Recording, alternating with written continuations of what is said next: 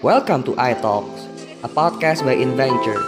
We're talking about business trend and marketing insight with interesting guests every week. You can follow our iTalks podcast on Spotify. So, please enjoy this episode.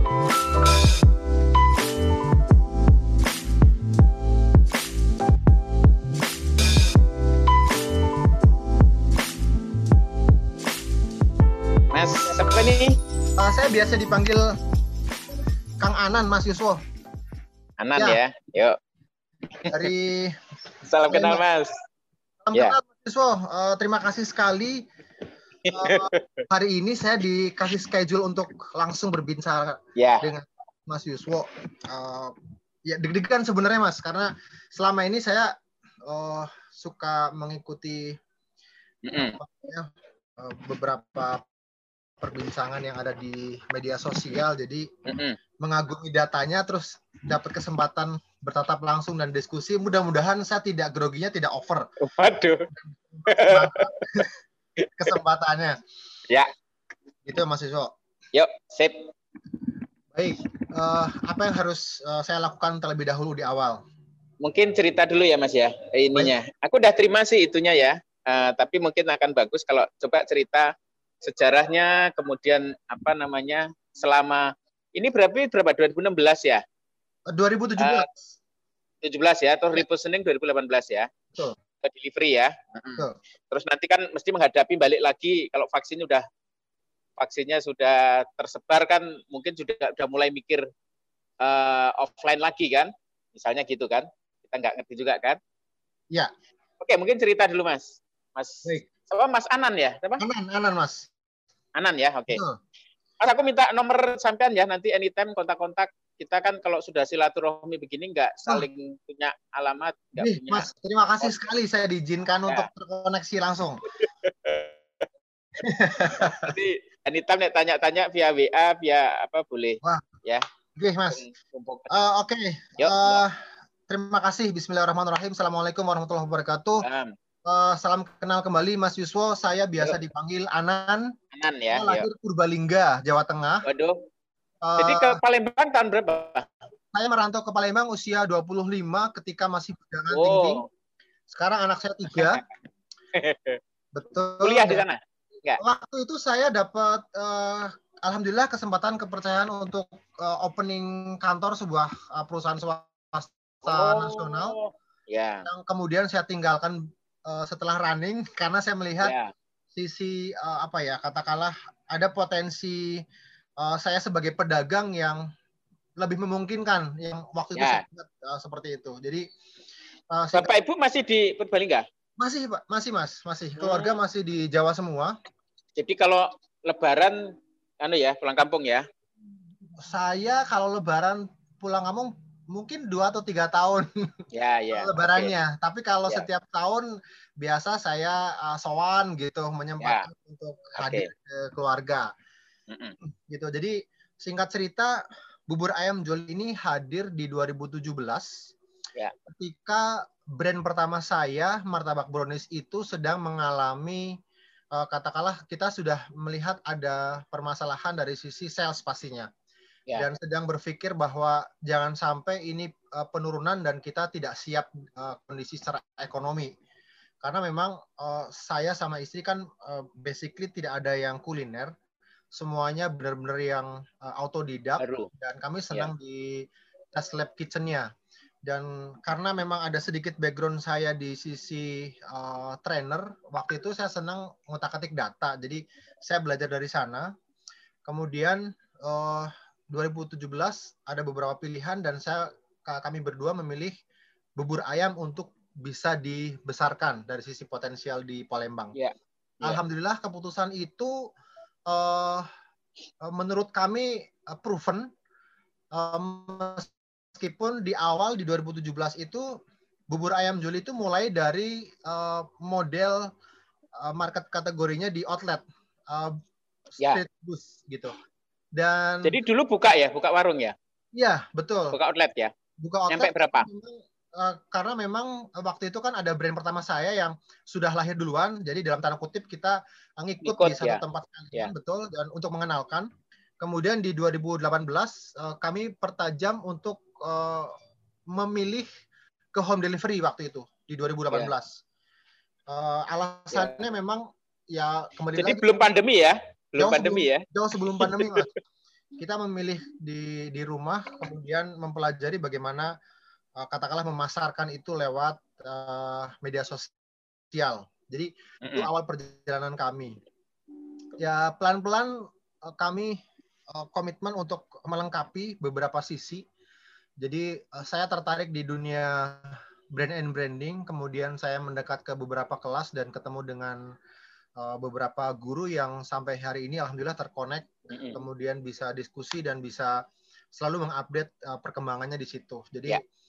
alhamdulillah uh, sisi itunya kami bisa dibilang cukup bangga karena uh, di luar di lapangan ternyata dinamisnya luar biasa kalau tidak dilakukan dari sisi edukasi dan kami tidak mengupdate juga ternyata akan kalang kabut dengan generasi yang sekarang yang uh, apa ya geraknya sangat cepat gitu. Apalagi kalau berbicara mereka yang punya uh, capital yang yang memungkinkan gitu. Karena kami kan memang memulai dari rumahan bisa dibilang begitu yeah. mas. Jadi market kategori yang uh, kami putuskan untuk masuki adalah bubur ayam tanpa kuah. Yeah. Karena saat itu uh, di Palembang cukup potensial menurut menurut yang uh, kami kumpulkan informasinya itu cukup potensial untuk kami pilih. Karena kebanyakan yeah. di sana kan bubur ayam itu berkuah, ada yang kuning, ada yang hitam gitu. Itu dari sisi dari sisi apa namanya market kategorinya.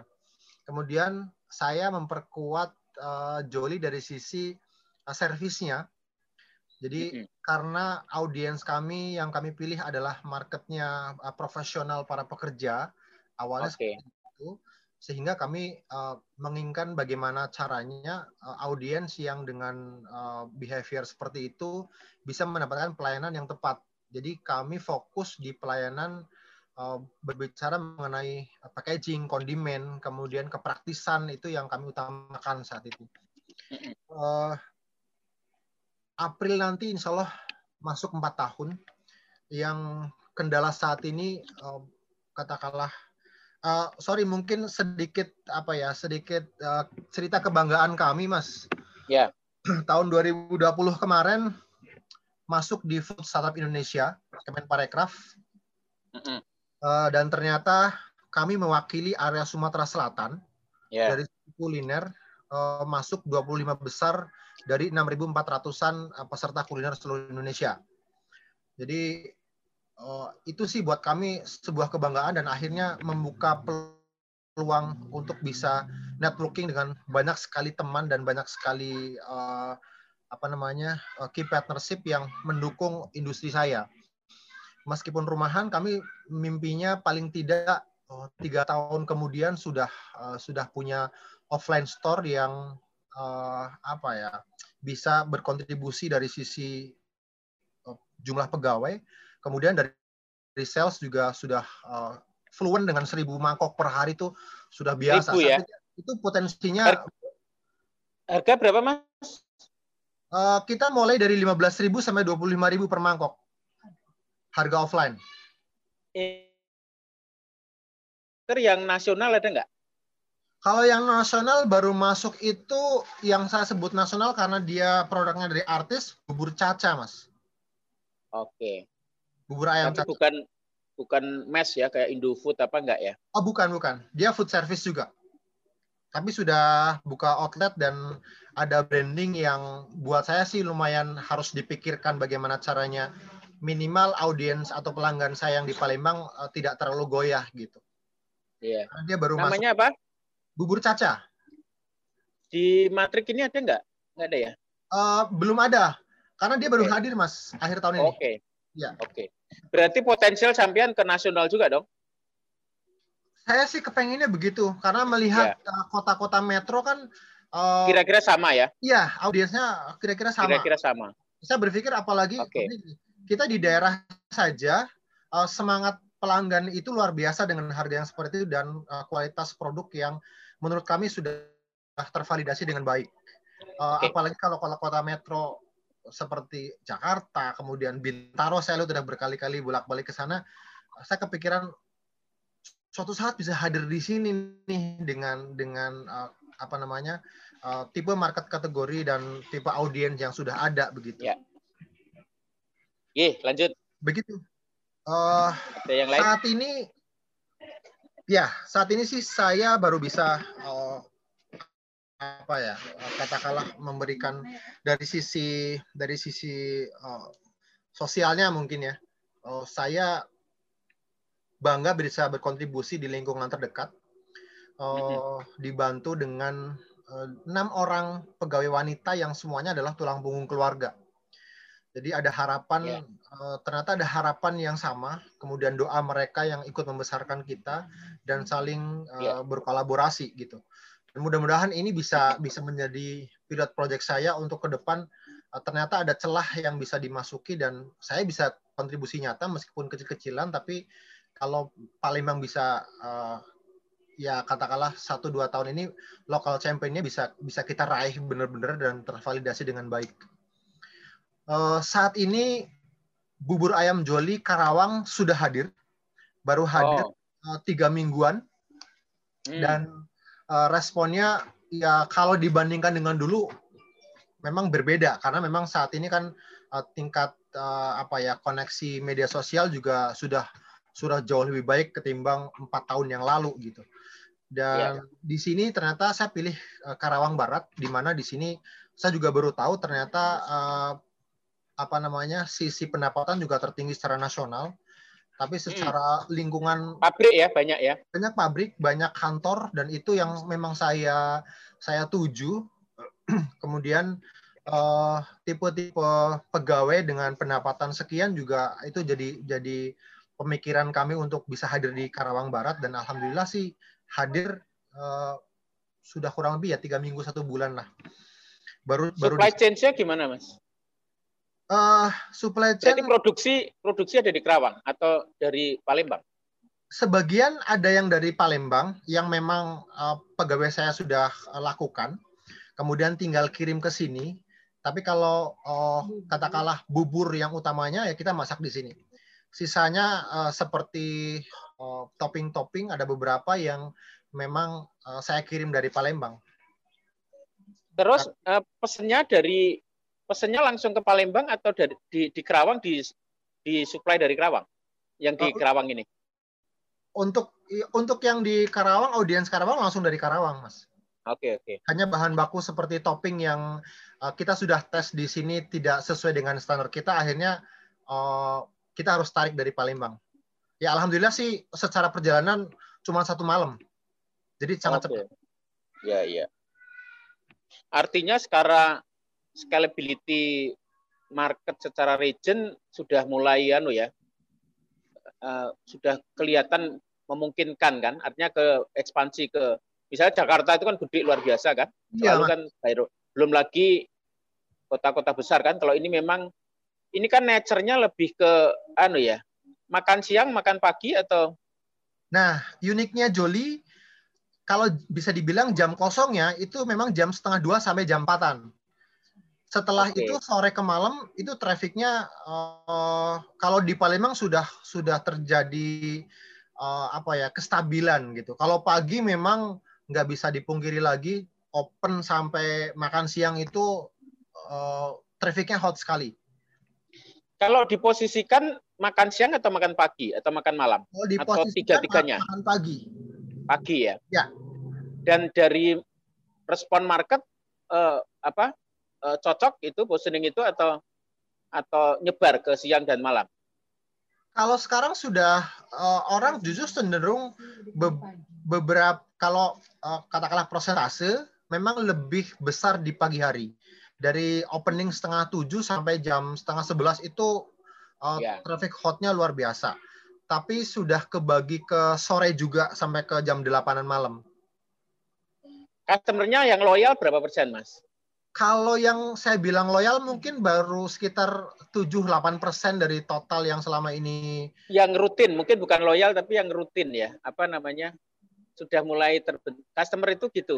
Gitu sekali enak, kedua enak, ketiga enak terus kemudian jadi pattern gitu itu kalau, bisa kebaca nggak di di datanya? Kalau sementara kebaca dari kita uh, mereka rata-rata sih memang every day, every morning itu uh, order ke kita. Karena kan dari nama dan nomor telepon dan uh, antaran itu terdeteksi ya, Mas. Ya. Yeah. Itu yang okay. yang membuat kami juga uh, makin merasa bahwa oh ya oke okay, produk saya uh, mudah-mudahan memang tervalidasi dengan baik dan mungkin ini saatnya untuk bisa menambah karena target kami after lebaran itu kita sudah mempersiapkan SDM dan tempat baru sebagai kita sebutnya shelter produksi dari satu tempat yang sekarang kemudian uh, di sana hanya penyajian saja untuk mendekat hmm. ke area perkantoran mas. Yang Jadi di Palembang. kayak ghost kitchen ya? Iya mas. Betul. Lebih ke saya kira sih kalau memang memang fokus ke delivery memang uh, arahnya ke ghost kitchen kan. Jadi asetnya apa overheadnya nggak nggak begitu besar kan? Nggak besar betul mas. Sekarang ini dine in itu agak berat ya. Overheadnya agak berat karena kan efisiensi space-nya kan anu ya kecil ya makanya memang ghost kitchen ya betul mas ya terus mas ada lagi uh, sementara sih mungkin cerita awalnya begitu. Kalau berbicara tentang problem, uh, kami memang sedang memikirkan dari akhir tahun ini tinggal bagaimana masuk dan menemukan value yang tepat tentang uh, produk kita. Jadi ya. setelah kita belajar kan memang kalau berbicara fitur-fitur saja dan benefit kemudian disampaikan mungkin uh, itu tidak menjadi sebuah apa ya alasan audiens untuk mengulang. Ya meskipun betul bahwa secara fitur rasa dan uh, kondimen dan kepraktisan uh, saya melakukan kuesioner uh, kepada pelanggan mereka dari sisi itunya uh, sangat terbantu. Mereka senang dengan pelayanan kita dari sisi rasa dan kepraktisan yang ada. Karena uh, bagi para pegawai kantoran mereka juga sangat terbantu nggak usah mikirin di rumah nggak apa-apa punya waktu luang kemudian ke kantor tinggal order gitu dan di di satu di satu perlengkapan itu memang sendok tisu kebutuhan yeah. kondimennya sudah kita lengkapi gitu. sementara begitu mas oke okay. ini kan kalau saya lihat target marketnya sudah clear ya artinya ini profesional dan dia ya senjata mau kerja gitu ya kira-kira ya. Betul mas. Senjata biar gak gak upper kerja. Kan kira-kira gitu. Dan ini sifatnya sifatnya kemudian menjadi basic basic needs kan dan berulang kan. Mestinya kan kayak Indomie itu kan hebat ya. Indomie itu nggak usah pakai macam-macam Indomie goreng terutama ya. ya. Jadi produknya itu udah nggak usah dirubah-rubah karena udah terbentuk kan. Perilakunya itu udah terbentuk. Nah ini kan sebenarnya sangat sangat apa namanya uh, kalau bisa malah everyday kan tiap pagi kan. Ya, tiap pagi itu akan konsumsi kan artinya berulang. Artinya kan nggak perlu sebenarnya kalau kita white-nya itu nggak perlu gitu. Ya bukannya nggak perlu tapi artinya kalau kita bisa uh, pegang loyal customer yang dia sudah betul-betul quote kecanduan itu kan sustainability-nya kan oke. Okay. tinggal Tapi mungkin ada, nanti ada yang ada yang unik itu uh, ada beberapa customer yang kita temukan itu dalam satu hari bisa order dua tiga kali. Ya. Itu yang buat kami uh, apa ya? Ya jadi motivasi juga gitu. Kalau yang berulang tiap hari atau tiap dua hari kebaca nggak? Uh, maksudnya gimana mas? Ya kalau bubur itu, nek pizza itu kan pizza itu kan perut kita ini kan nggak biasa, jadi mungkin seminggu sekali atau oh, dua iya, minggu betul. sekali ya. Kalau tapi kalau bubur, mie, kalau nasi pastilah ya. Makanya kenapa nasi padang itu ya nggak perlu inovasi tapi sustainable gitu ya. Jadi yang yang pola aku sih lihatnya kalau ini bisa jadi sebuah ini ya, jadi sebuah kebiasaan tiap pagi gitu. Ya, jadi bentuk bentuk perilakunya customer. Yang yang ya kalau miss itu sehari atau dua hari gitu ya. Ya. Miss nggak makan gitu, tapi kalau bisa kan tiap hari gitu ya. Itu polanya terlihat nggak mas?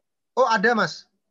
Dan itu cukup kenceng yang yang katakanlah uh, setiap pagi dengan nama dan alamat dan katakanlah dengan uh, apa ya menu favoritnya dia yang sama itu terbatas sekali. Jadi kurang lebih kalau uh, berbicara data terkini today itu kurang lebih saya harus mempersiapkan untuk kurang lebih sekitar 70 porsi setiap pagi yang untuk orang-orang yang bisa dibilang sama. Itu ya. Ya. Makanya kalau begitu kan ini Palembang dipakai untuk eksperimen untuk validasi ya untuk tes the the market dan itu kalau misalnya kan ini kebutuhannya menurut saya bubur itu kan nasi kan ini kan turunan nasi kan sebenarnya kan Betul.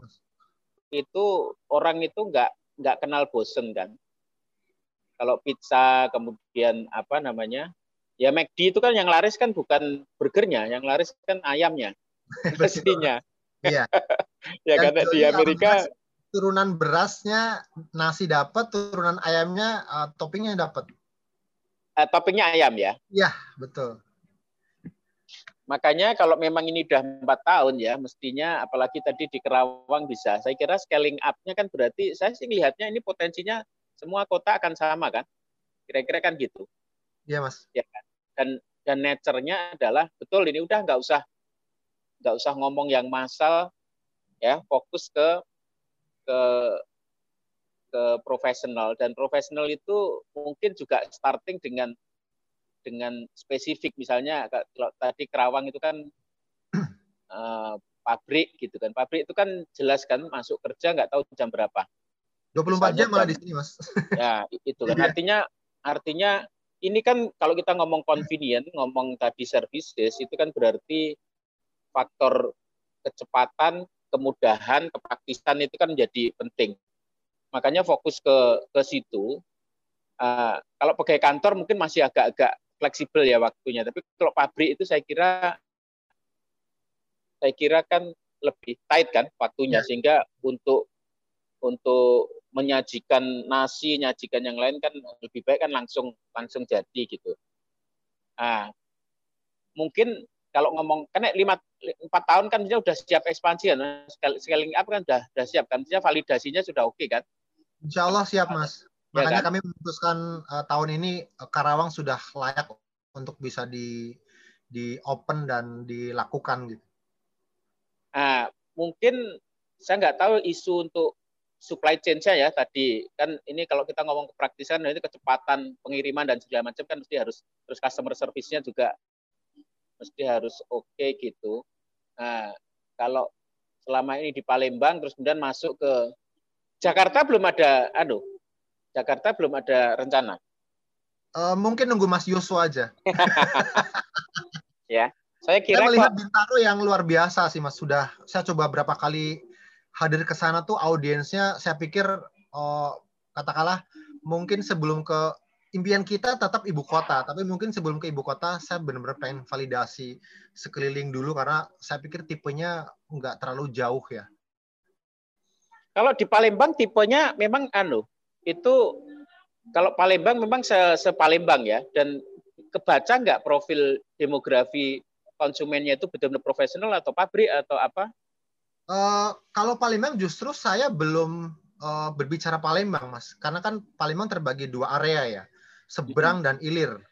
Kita baru Ya. konsentrasi di ilir saja saat ini dan ilir pun masih uh, saya melihat kalau ke depan berbicara titik itu mungkin bisa nambah dua titik untuk pelayanan, tapi tetap dari satu satu dapur produksi. Jadi ngirim ke titik itu hanya uh, mendekat untuk penyajian saja karena near me di Gojek dan GoFood ternyata pengaruhnya juga cukup tinggi berbicara tentang pertimbangan ongkos kirimnya konsumen. Jadi sementara profilingnya audiens memang sudah terbaca sekali, Hmm. lebih banyak ke Orang kantor ya, tipe-tipe corporate kantor mas. Bahkan kantor ya. kalau Joli itu sudah terkonek seperti eh, apa namanya eh, WK, kemudian eh, BI, kemudian perbankan, kemudian perusahaan asuransi Nah, yang kalau iya. meeting-meeting itu koneknya ke kita, Ya, gitu.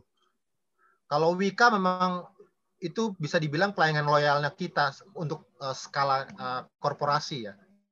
Jadi kalau meeting 200, 150, 400 itu kita udah biasa lahap lah seperti itu. B2B selling belum? Belum mas.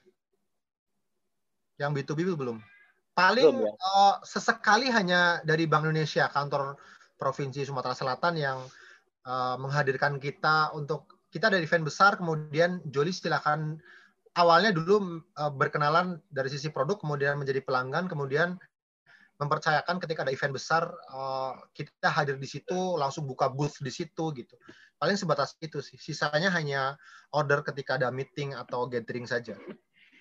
Karena kalau berulang menjadi basic needs itu kan berarti kebutuhannya kan berulang kan. Ya, Artinya nembak di nembak di memang kalau B2B memang harus ada account, ada ada apa account officer khusus memang untuk garap garap B2B. Tapi tak lihat ini bisa B2B bisa digarap B2C-nya juga. Kalau memang tadi apa namanya segmennya sudah clear kayak gitu, ya secara secara channelnya uh, Gus Kitchen-nya mesti dekat ke sana biar gampang ini ya kan. Betul. Gampang mas. proses delivery-nya. Terus kemudian juga uh, apa garap garap pasar B2B itu kan berarti deketinya ke orang-orang HR, orang-orang gitu kan. Iya. Tapi ya memang betul ini karena masih awal ya. Uh, apa namanya mungkin masih belum kepikir. Ini ngomongin anunya dulu kan, retailnya ya, konsumernya dulu ya. Iya. Iya. Jadi uh, mungkin ini polanya akan berulang, akan sama di kota-kota minimal kota-kota besar. Padahal ini di sebenarnya di kabupaten pun juga bisa di second city, tapi at least ya di kota-kota besar itu kan eh, apa namanya eh, perilaku ini kan ada semua gitu. Ini kan perilaku yang universal gitu. Artinya ya, tuh secara scaling up itu akan akan mestinya akan akan mudah gitu. Nah, tinggal memang betul validasi di Palembang tuh di betul-betul di, dipelajari nature-nya seperti apa. Saya kira kalau empat tahun mestinya validasi sudah sudah cukup sih, apalagi eh, apa demandnya sudah mulai stabil kan, artinya dan konsumennya sudah mulai ter, ter terbentuk kan. Iya mas. Nah, artinya artinya kalau ekspansi starting dari Kerawang ya kan berarti mungkin gini mas ekspansinya itu ngacu ke segmen mas jadi iya, coba ya, diidentifikasi. Kalau kalau Kerawang itu kan pabrik ya, makanya tadi yang di Palembang itu mungkin kalau kita ngomong eksperimen, kalau bisa di Palembang itu eh, garapnya by segmen. Jadi kan ada segmen kantor, ada segmen pabrik, ada segmen nggak tahu keluarga apakah ada di situ. Nah, terus kemudian kita ekspansi regionnya keluar kotanya itu juga juga ngajunya ke itu. Ya, ya. Jakarta kan misalnya uh, segmen kantor gede sekali, segmen pabrik kan juga ada kan di Tangerang, ya di apa Pulau ya. Gadung dan seterusnya. Nah, kayak kayak gitu mungkin akan lebih saya bilang kan marketer itu nggak boleh jadi rembo. Rembo itu kan pokoknya kita punya produk dan merasa produk kita hebat gitu, terus kemudian ya pasti semua orang suka gitu loh. Ya. Nah, kalau kalau marketer itu memang sniper. Sniper itu basisnya segmen. Ya, basisnya segmen. Makanya eh, kita gunakan Palembang itu untuk eksperimen meneguhkan me, apa namanya menajamkan segmen itu. Ya, ini yang saya lihat pabrik itu oke. Okay. Kalau ngomong segmen apa aja, Mas? Yang Mas Anan Anan Anan lihat? Ya, kantor tadi kan oke okay ya. Kemudian pabrik ya. Itu kan nature-nya kan kira-kira sama profesional ya. Ya. Aku nggak tahu kalau entrepreneur kan nggak begitu ya, karena entrepreneur kan sa, sa enak ya kan, makannya kapan pun ya. nggak nggak anu ya nggak. Uh, selain, nggak tahu kalau di rumah. Selain yang kantoran, uh, segmennya adalah rumah sakit justru mas. Rumah sakit ke siapa? Yang dari tunggu ya? mulai, ya? Dari mulai para dokter, kemudian yang uh, keluarga pasien yang nunggu, sampai ke katakanlah. Iya. Iya. Jadi iya. yang, yang tinggi sekali. Karena kita iya. juga terkoneksi dengan di Palembang itu sudah terkoneksi dengan beberapa rumah sakit yang bisa dibilang langganan langganan dengan kita. Ya. Itu loh Mas. Jadi kalau saya usul jadi ini dalam langkah scaling up tapi scaling up-nya scaling up yang bukan Rembo ya. ya. Tetapi ya. Uh, apa scaling up yang by by segmen. Jadi kita gunakan karena memang core-nya ada di Palembang Palembang ini sudah komplit lah saya kira kan karena kota besar kan artinya pabriknya ada ya. kompleks perkantoran ada, rumah sakit ada, saya nggak tahu crowd-crowd yang lain apa atau klaster-klaster yang lain apa. Nah itu eh, bahkan mungkin by segmen bisa produknya agak dimodify kalau memang ada perbedaan. Tapi kalau misalnya enggak ya bagus gitu. Artinya kan skalanya kan bisa jadi besar. Indomie goreng itu kan nggak perlu macam-macam sebenarnya. Ya, dikasih macam-macam tapi yang laku itu yang basic gitu. Nah, ya. ini saya nggak tahu apakah di pabrik ada perlu apa customisasi atau cukup topping misalnya ya. Kemudian di di kantor itu apakah perlu customisasi, di rumah sakit apakah perlu. Nah, kalau itu sudah validasinya sudah oke, okay, maka kita kan sebenarnya marketing itu simple mas dari target ya dari segmen. Okay. Terus ya nek mau paling paling gampang ya paling dan zaman dulu itu kan 4P itu itu anunya yang di customisasi itu 4P-nya paling gampangnya. Ya yeah. kan? Based segmen katakanlah ya, simple aja. Uh, nanti Mas uh, Anan bisa kembangin ya. Simpelnya kita starting dari tiga segmen ya, pabrik, kantor sama rumah sakit misalnya. Tadi saya bilang, apakah produknya perlu di customize by segmen? Pricingnya perlu di customize by segmen. Ya, kalau misalnya enggak, enggak apa-apa, oke. Okay. Tapi marketing itu kalau bisa kita semakin uh, apa customize dan kalau era digital itu bisa personalize, yang paling canggih kan personalize, itu makin bagus. Ya. Terus kemudian Mas Anan juga sudah mulai mengcustomize pendekatan marketingnya, promosinya, ya channel sama promosi kan paling gampang kan itu 4 4 P itu paling gampang. Ya. ya channel atau place, kemudian promosi. Artinya kalau promosi dan channel kecenderungannya produk pricing kecenderungannya akan sama mas, karena itu mahal kan.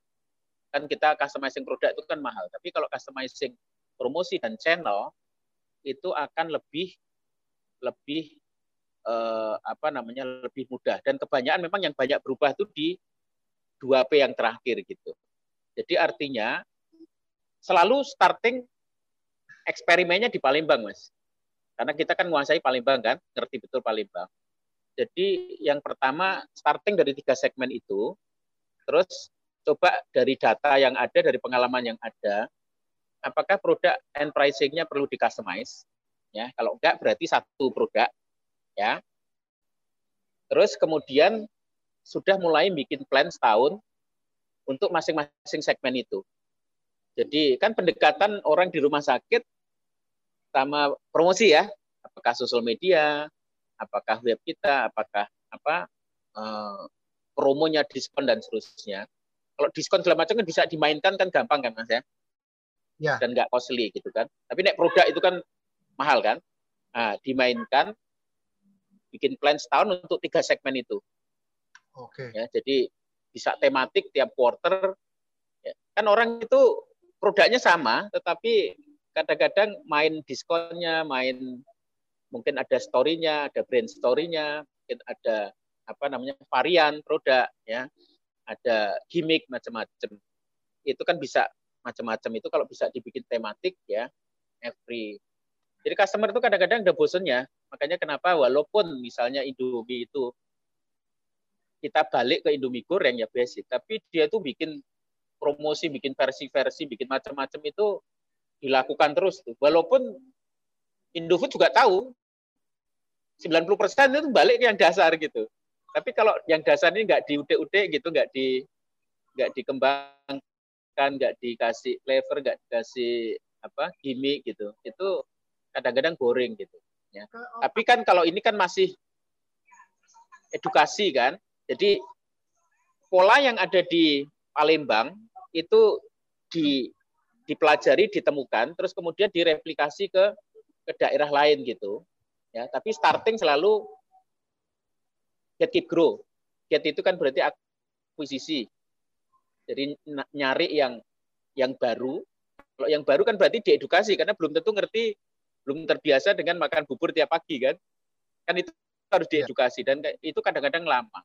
Terus dari situ kemudian bangun loyalty, artinya artinya mulai berulang belinya. Dan kalau bisa tiap hari atau seminggu tiga kali lah itu. Tiga kali. Karena kita ketemu konsumen yang loyal dikit sama ketemu konsumen yang free rider gitu banyak itu lebih lebih powerful yang sedikit tapi tapi berulang. Makanya konsentrasi di loyalty dulu baru grow. Kalau grow sudah mulai scaling up. Itu dari si konsumen itu. Jadi uh, ini kalau sudah mantep ininya ya segmennya, aku selalu pendekatannya semua dari segmen, Mas. Oh, Oke. Okay. Kebanyakan teman-teman itu selalu dari produk. Maka ini sekaligus mungkin Mas Anan kalau dari coach lain banyak ngomong dari produk ya, saya mungkin ngasih perspektif yang biar lengkap gitu ya, ya, ya. dari segmen. Contohnya itu saya sekarang ini ya lagi bantu IndiHome Mas.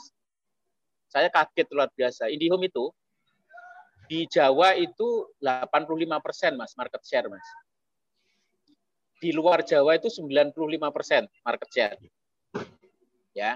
Di Jawa itu 95, di luar 95. 95 persen, bayangkan. Jadi pemain dominan kan. Dan iya. di masa pandemi orang itu kan koneksi internet kan anu toh. Kebutuhannya jadi jadi sangat penting. Nah, makanya sekarang itu dia nangis nangis ya. Kalau kebanyakan kita bisnismen nangis kan karena ditinggalkan konsumen. Kalau ini nangis karena kelebihan konsumen. Dapat komplain banyak. Over capacity jadi mas ya? Gitu. Jadi IndiHome itu sekarang lagi booming mas. Kalau sebelumnya kan Telkomsel. Ya. Makanya Telkomsel itu kan sampai 60% omsetnya Telkom Group itu kan ada di di Telkomsel kan. Karena dulu orang internet itu kan mobile. Tapi sekarang kan internet kan di rumah. Makanya rumah. yang kena limpahan itu IndiHome. Nah, dia itu market share 85 persen, eh, Jawa dan luar Jawa 95 persen. Tetapi pendekatan rainbow masih. Itu perusahaan segede itu loh.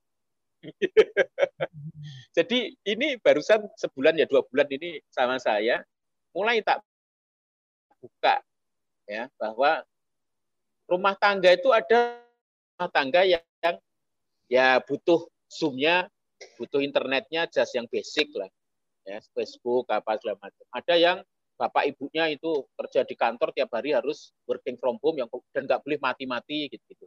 Terus kayak saya yang tiap hari seminar gitu. Bayangkan aku seminar pakai koneksi di rumah. Yang dengerin seribu orang. Terus tiba-tiba mati. Gitu. Coba kan dipisui banyak orang mas. Artinya itu artinya itu saya mau bayar mahal berapapun tak bayar. Penting ojo sampai mati gitu ya, kan. Penting lancar nah, koneksi Nah, lancar. Jadi ada yang lah kalau Facebook kan mati kan juga nggak apa-apa mas. Kita buka Facebook terus mati lima menit kita nggak apa-apa ditunggu gitu. Yeah. tapi murah gitu kan. Jadi ada yang murah ada yang tengah ya ada yang atas gitu. Belum lagi segmen gaming. Ya kan orang kalau sudah gaming kan konsumsi bandwidthnya kan luar biasa. Entertainment ya apa content creation. Jadi segmen-segmennya itu banyak gitu. Nah makanya dia mulai terbuka. Waduh iya ya ini kalau kita nggak ngomong segmen itu repot. Saya mengatakan segmen itu panduan, Mas. Panduan untuk kita growth. Kita kan yang bayari kita, yang menghidupi kita itu kan konsumen. Ya, ya enggak. Kalau kita nggak ngerti konsumen, ya kita kan nggak ngerti duit itu dari mana ngalirnya kan. Nah, makanya aku seneng nih Mas Anan tuh agak beda dengan ya karena mungkin udah eligible ya ini ya. Dulunya pegawai kantoran jadi jadi ngerti ya. ngerti anu lah ya, ngerti segmen, ngerti market. Yang, ada hal-hal yang uh, katakanlah pengalaman bekerja yang yang saya terapkan di situ. Ya, karena saya banyak menemui entrepreneur itu kan biasanya gak itu pinter mas, tapi nekat gitu ya. Suksesnya itu karena nekat gitu. Ya, walaupun nanti setelah nubruk-nubruk akhirnya mentok akhirnya terus belajar juga gitu ya. Tapi kebanyakan dan menariknya orang yang pinter biasanya nggak jago bisnis. Orang yang nggak begitu pinter biasanya jago bisnis mas. Jago jualan maksudnya. Tapi kan uh, mungkin uh, karena pertimbangannya harus matang kali ya mas ya sudut nah itu. Ya, nek pinter biasanya kan banyak mikir mas. Iya. Saking nggak maju-maju nggak nggak jalan-jalan gitu. matangnya nggak jalan-jalan akhirnya betul. Ya nah tapi nggak begitu juga. Kalau kita pinter dan pinter jualan, pinter apa eksekusi ya lebih bagus lah ya. Dan terutama biasanya yang yang street smart itu di awalnya bagus, tapi begitu mau scaling up, nah itu baru dia pusing gitu. Nah ini saya kira Mas Anan punya modal yang luar biasa karena pemahaman segmennya, produknya sudah mulai mulai tervalidasi by segmen. Saya nggak tahu uh, apakah ada segmen yang lain. Tapi menurut saya tiga itu menurut saya sudah cukup clear, Mas. Tiga segmen itu. Ya. Ya. Jadi saya sih awalnya tadi begitu di awal diceritain kan tak lihat kan pegawai kantor, ya. Profesional itu kan dua, ada white collar, ada yang uh, blue collar kan. Nah, okay. kalau kita sudah based on segmen, maka kuncinya memang kita harus banyak dalemin segmen itu ya kan jadi tadi misalnya apakah ada perbedaan antara antara Kerawang dengan uh, Tamrin gitu misalnya kan kalau kita ngomong market size itu misalnya di Tamrin itu gampangnya ada berapa perusahaan terus kemudian ada berapa karyawan terus kemudian dari situ per karyawan kira-kira ngambil berapa bubur kan kira-kira ya. gitu. Nah, dihitung kan tinggal ketemu ya. Hmm. Nah, tapi yang perlu kita juga dalemin adalah uh, apakah betul mereka itu makan pagi misalnya? Bisa jadi mereka cuma brunch atau bahkan lunch ya, gitu betul. ya. Nah, kayak kayak gitu. Nah kalau pabrik ya kalau pabrik kecenderungannya karena kan kerjanya kan nggak bisa keluar keluar kan kalau orang white collar kan mungkin keluar 15 menit gitu masih nggak apa-apa ya. Tapi naik pabrik itu kan sudah stick ya artinya makan mestinya yang pagi itu kan harus gitu kan. Kalau enggak nunggu nunggu makan siang itu kan enggak lama. Mas, nah, terus juga uh, ya, uh, ya. Motong. mungkin memperdalam saya pengertian tentang uh, Mas Yuso barusan. Uh, white polar dan blue polar itu mereka siapa dan seperti apa? Kalau white polar itu ini cerita aja ya, mungkin cocok dengan kondisi yang Mas uh, Anan hadapi ya. Ya. Kalau white collar itu kan intinya dia pekerjaannya banyak pikiran kan. Okay. Knowledge knowledge worker gitu. Ya. Kalau yang blue collar itu yang fisik lah sebenarnya. Fisik itu pabrik lah. Kalau kita bikin pabrik sepatu itu kan jadwalnya kan tight, Mas. Yes. Okay. Ya kan? Artinya masuk jam 8 gitu, terus keluar jam 12 misalnya. Itu kan di kelas setelah itu kan nggak bisa keluar dia. Ya. Nah, tapi kalau pegawai kantor ya itu white collar ya mas ya kantor ya white collar itu kan kerjanya meeting mas ya. sebenarnya nek pas nggak ada meeting dia paling di depan komputer gitu. Nah itu kan misalnya keluar sebentar gitu ya. Misalnya dia kalau di Tamrin itu di depan ada McD gitu terus mau beli ice cream gitu keluar sebentar kan masih bisa gitu. Ya, ya itu kan pattern yang berbeda tuh ya kan? Ya, pattern yang berbeda. Nah, kalau kalau pabrik nggak, nah, kalau di rumah sakit patternnya akan beda lagi. Untuk yang nunggu misalnya, ya yang nunggu itu kira-kira bahkan nek perlu anu mas namanya itu kalau di teknik riset itu one day in the life of customer jadi Mas Anan bisa ngikuti keseharian pegawai kantor itu kayak apa pegawai pabrik itu kayak apa terus orang yang nunggu di rumah sakit itu kayak apa untuk mengetahui pola perilaku beli dan konsumnya itu penting Jadi untuk anu mas macam riset kecil yang yang betul. bisa saya luangkan waktunya betul. ya. Betul. Itu ngamati anu, ngamati ngamati konsumen. Jadi malah konsumennya nggak tahu. Karena kalau konsumen ditanya gitu diwawancara nanti malah anu malah apa namanya? Riko. Nah, Riko dan mungkin jawabannya juga nggak jujur gitu. Ya. Iya. Nah, Jadi formalitas i, aja biasanya, Mas. Betul. Nah, itu. Nah, itu coba uh, didalemin, ini yang kebanyakan entrepreneur itu nggak sabar memang mendalami customer ini. Karena sebenarnya dari customer ini nanti program promo akan keluar, program produk mau kasih topping apa, uh, terus mungkin kuahnya harus lebih banyak atau lebih sedikit itu akan pengaruh ke situ. Terus kemudian juga dari si channel, ya, ketika kita ngerti pola perilaku orang nunggu di rumah sakit itu dia makannya itu misalnya di jam-jam berapa, dan ketika apa dia dia beli dan makan itu.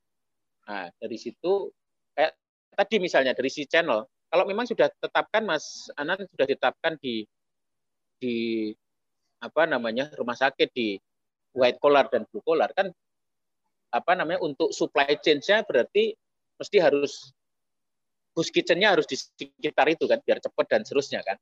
Betul. Misalnya. Ya. Kalau perlu kan Gus Kitchen-nya nanti di stand, standardize ini Gus Kitchen tipe yang yang light polar misalnya atau atau uh, blue polar gitu. Ya. Nah, produk itu kalau kita bisa standar, nggak by segment, itu bagi kita kan menguntungkan. Karena nggak ribet kan, Mas? Bagi produsen iya, Mas. Bagi produsen kan memudahkan kan? Artinya kan dengan produk yang sama, kemudian untuk semua kan? Beda, betul. Ya, itu skala ekonominya kan juga bagus gitu. Makanya kalau bisa memang memang standar semua bagus gitu. Ya. Nah, tetapi itu tergantung konsumennya Mas, tergantung tadi perilakunya. Kalau memang menuntut berbeda kita terpaksa harus berbeda gitu. Agar tajam kan? Ya. Karena intinya semakin general, semakin kita nggak puas ya. Kalau di marketing itu gitu mas, semakin customize konsumen itu makin makin puas dan berpotensi untuk premium pricing. Jadi semakin customize dan semakin personalize itu memungkinkan kita untuk meningkatkan margin. Mas itu itu hukum dasar marketing itu begitu. Semakin general, semakin komoditi, itu semakin harganya semakin rata, rata industri gitu. Kalau kita bisa semakin customize, makanya kan kita nambahin service itu kan tujuannya untuk mengkustomisasi sebenarnya. Dengan begitu, maka harga itu akan margin akan gede. Nah, kebanyakan entrepreneur itu mikirnya bukan harga naik gitu. Mikirnya harga murah. Kalau marketer itu justru gimana harga itu bisa setinggi mungkin tapi ngantri gitu. Ya, caranya adalah customisasi, caranya adalah nambah value itu tadi. Nambah value. Nah,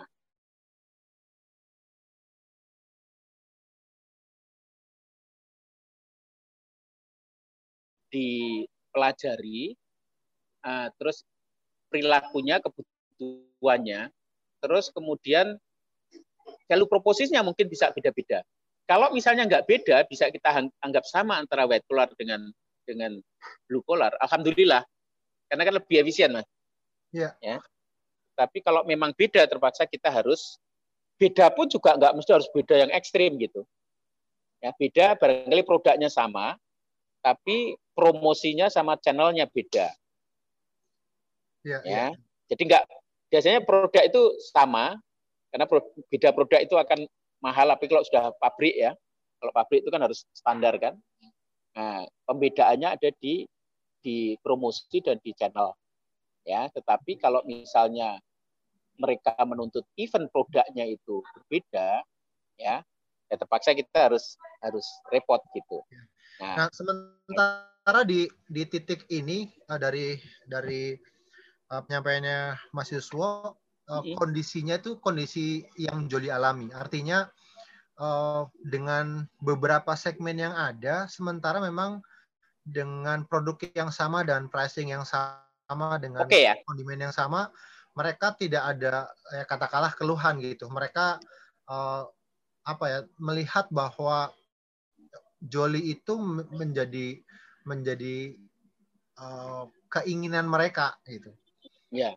Sementara uh, dari sisi kuesioner yang pernah saya coba sebar itu uh, ada dua dua sisi yang masih 50-50 uh, eh, tentang uh, respon yang mereka sampaikan ke kita. Yang pertama adalah karena merasa bahwa Joli itu praktis.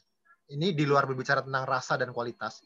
Joli ya. itu praktis. Yang kedua adalah uh, mereka melihat bahwa Joli itu mewah. Mewah dalam arti tampilan dari produk yang tradisional tapi ya, uh, ya. mereka menerimanya dengan dengan rasa bangga dan senang gitu mm-hmm. karena memang saya juga uh, mengincar dari sisi itu juga mas jadi brand image-nya kepengen saya tumbuhkan meskipun tradisional mereka merasa bahwa ini bukan tradisional yang biasa yang yang ditemukan di pinggir jalan gerobakan gitu saya kepengennya sih begitu dan yeah.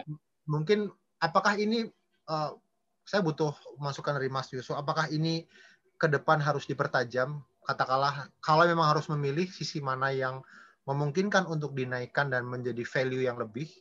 Kemudian kalau berbicara nyambung ke uh, potensi yang tadi Mas Yusuf sampaikan, dari ketiga katakanlah ada tiga segmen yang kepengen kita fokusin lah rumah sakit kemudian para profesional pegawai kemudian pabrik uh, apakah serta merta nantinya Eh, kita lakukan validasi ke audiens dulu atau kita membuat produknya dan menawarkan ke mereka atau mereka atau menunggu kebutuhan mereka.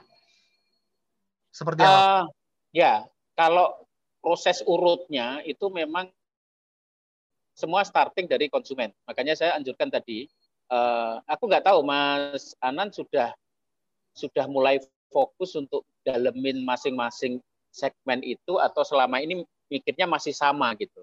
Saat ini ya, masih kalau, sama. Sama ya, mikirnya masih sama ya. Masih sama mas. Nah, kalau kalau mikirnya masih sama, ini makanya saya ingatkan nih, saya ya. ingatkan mulai sekarang coba iseng-iseng gitu ya, uh, mikir-mikir gitu, mulai fokus mikir-mikir. Kalau kemarin dilihat masih sama, nah sekarang sudah mulai mikir-mikir. Kira-kira kalau di kantor sama di pabrik kira-kira sama enggak gitu. Ya, dimulai di di cermat. Kalau bisa ada customer yang di pabrik atau customer yang di, di kantor diajak ketemu aja. Okay. Kadang-kadang survei itu ada ada macam-macam ya. Ada yang konsumen nggak tahu, ya kalau konsumen nggak tahu itu bagus tapi sulit tuh melakukannya karena yang analisis harusnya kadang-kadang psikolog, antropolog gitu-gitu, sosiolog gitu ya. Jadi butuh ekspertis. Tapi yang paling gampang FGD, FGD atau wawancaranya jangan yang anu, jangan yang formal. apa, serius, nah, jangan formal gitu. Jadi ya kita bilang untuk apa namanya pengen pengen ketemu gitu terus ngobrol-ngobrol. Ngobrol-ngobrolnya juga jangan kayak interviewnya Najwa Shihab gitu jangan. Ya, ngobrolnya ngobrolnya biasa aja. Tapi ya. uh, dari ngobrol itu tanya misalnya seminggu berapa kali pesen kemudian kalau pesen itu karena apa terus masuk ke produknya ini kalau produk kayak gini kurangnya apa dan seterusnya nah, itu insight-insight yang bagus nah, mulai kalau betul tadi tiga itu coba ada enggak tipikal customer yang dari rumah sakit misalnya.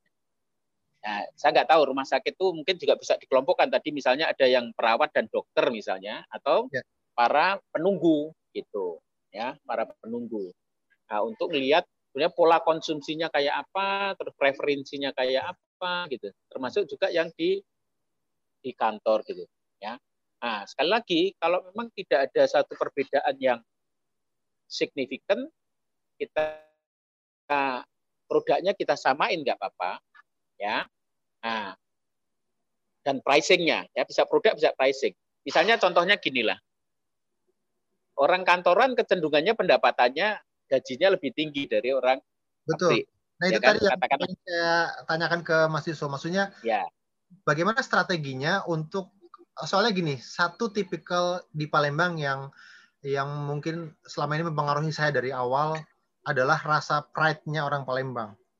Oh, gengsi, gengsinya cukup tinggi. Makanya kalau ya. misalnya oke okay, berbicara perbedaan segmen, artinya uh, saya harus memvalidasi dulu gengsinya orang uh, yang masuk ke blue polar dan white polar, apakah uh, katakanlah dari sisi pegawai, kok yang orang pabrikan belanja dan menikmati produk yang sama yang yang gue gue beli ya gitu. Iya. Itunya nanti seperti apa efeknya ya. gitu itu itu yang perlu di, dilihat gitu Betul. ya jadi artinya misalnya ini hipotesis saja ya karena kan belum riset belum belum yeah. tahu ya tapi saya kok melihatnya kalau orang pabrik kecenderungannya jadi kalau value itu ada dua mas. Value itu ada functional ada emotional. Ya kan? Jadi value functional itu artinya aku makan enak kenyang itu itu functional itu fungsional. Kalau makan ya. Ya. Tetapi kalau emosional itu aku nggak cuman aku minum di ngopi di di Starbucks itu bukan bukan karena kopinya gitu, tapi karena Starbucksnya gitu. Iya. Nanti di Instagram ditaruh gitu, ini loh aku lagi di Starbucks gitu. Nah, kalau selintas hipotesis ya nanti coba Mas Mas uh, Anan uh, dalemin. Orang kantor kecenderungannya akan lebih lebih emosional, ya kan? Artinya ada okay. unsur pride, ada unsur ini loh aku aku apa buburnya itu bukan bubur anu lah yang bubur kampung lah kira-kira gitu kan. Yeah. Nah, tapi ada packagingnya bagus dan seterusnya. Sementara orang pabrik akan kecenderungan lebih lebih functional. Mungkin pabrik ini akan lebih agak sama dengan rumah sakit tadi misalnya. Yeah. Ya, mungkin malah brandnya sama. Nah, produknya bisa jadi sama, Mas. Karena produk itu sekali lagi kalau customisasi kan mahal. Tapi packagingnya mungkin bisa beda. Tempatnya itu yang di anu ya, yang di yang di kantor sama yang di pabrik gitu. Berarti termasuk kondimennya juga ya Mas? Ya? Iya. Okay. Nah, itu itu kalau jadi saya saya anjurkan Mas eh, Mas Anan eksperimen di Palembang dulu.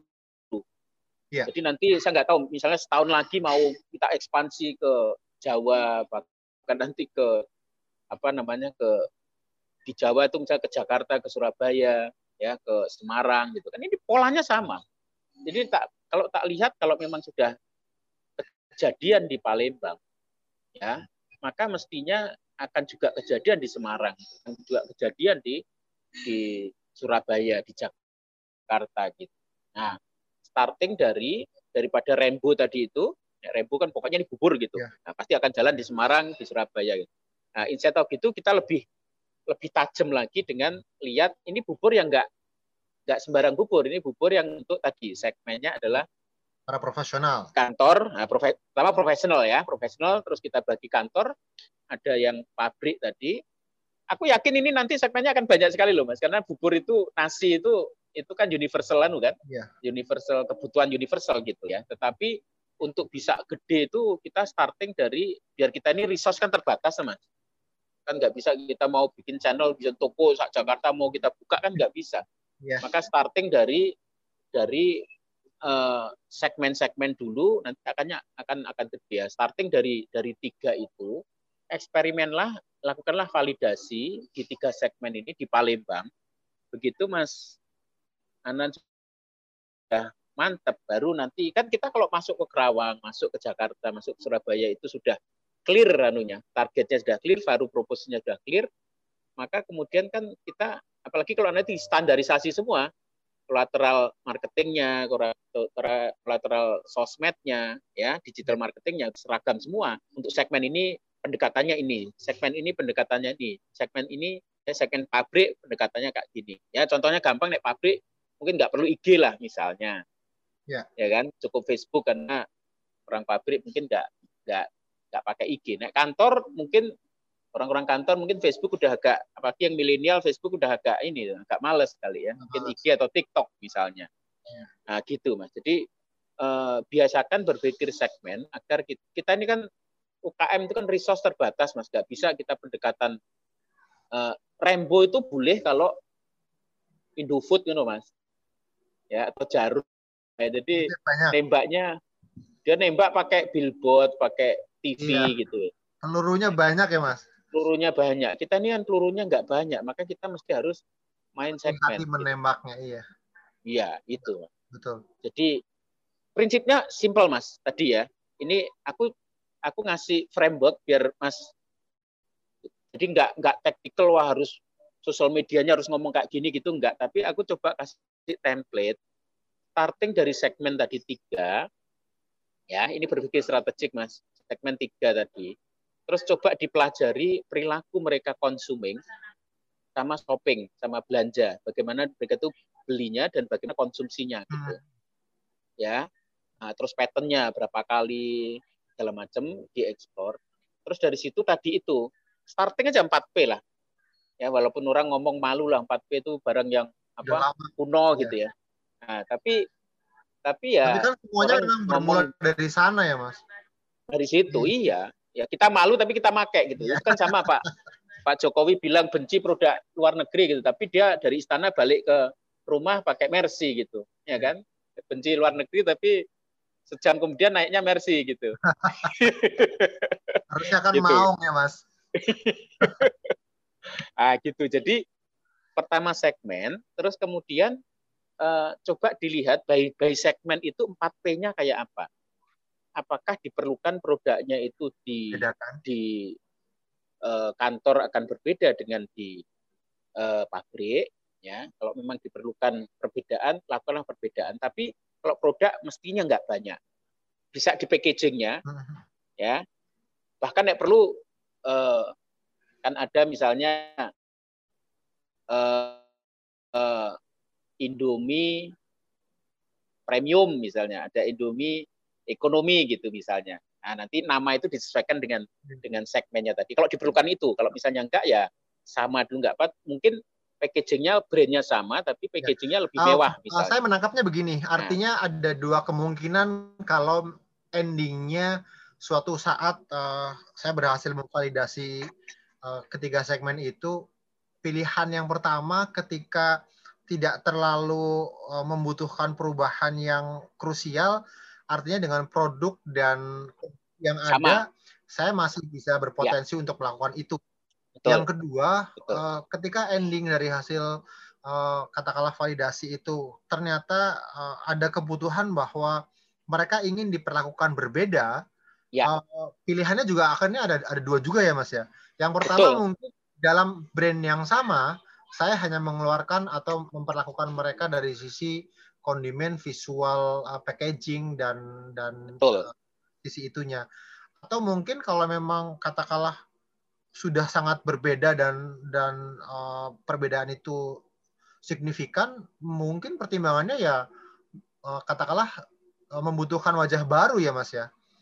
Ya, tapi katakanlah- di awal-awal tapi di awal-awal jangan dulu. Nah iya. Aku aku aku contoh menarik gini, Mas. Gitu. Contoh menarik aku ini pernah bantu ini ngomong mengenai brand ya. Ya. Biar untuk kasih wawasan ya. Ya Mas. Aku pernah bantu Santika, Mas. Ya, Santika. Santika itu begitu keluar dari Gramedia, dia itu kan Gramedia kan. Santika itu Ya. kan yang yang buat kan Gramedia. Gramedia dari buku masuk ke hotel. Begitu keluar dengan Santika, maka kemudian sukses luar biasa, Mas.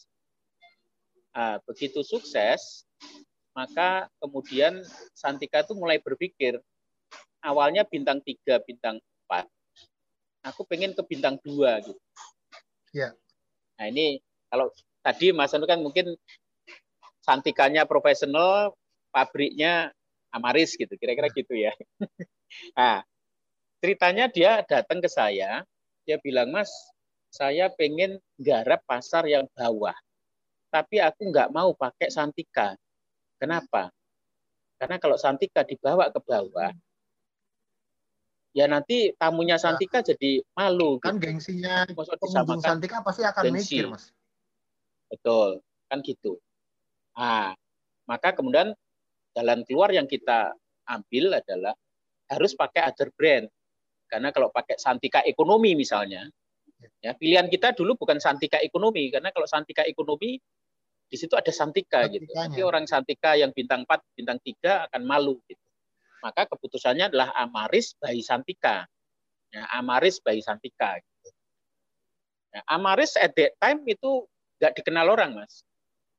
Ya, kenapa berkepentingan pakai Santika ekonomi? Karena nama Santika sudah sudah besar gitu. Jadi kalau kalau tinggal dikasih ekonomi, maka orang oh ini tahu ini dari Santika gitu. Jadi nggak perlu building brand kan, efisien kan.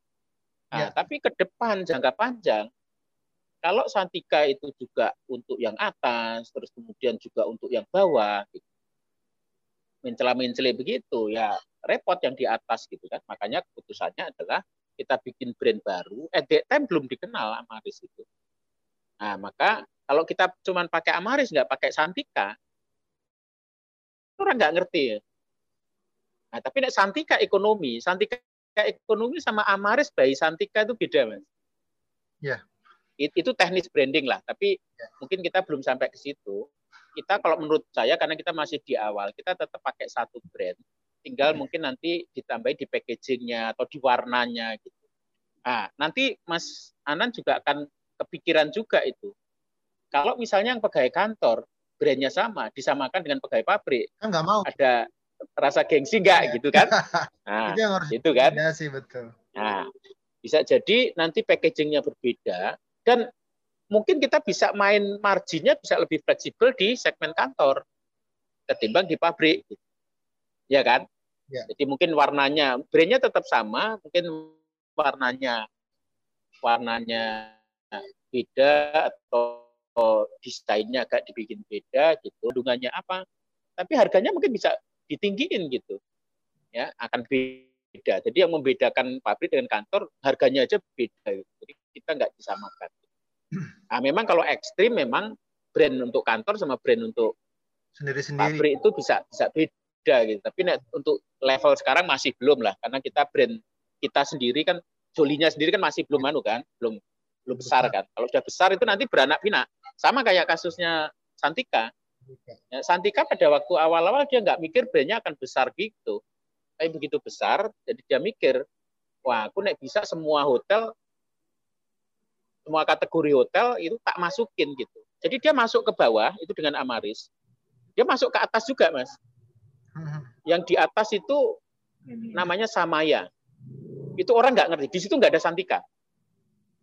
Jadi kalau kalau ke bawah itu Santika ditaruh ke Amaris itu Santikanya malu.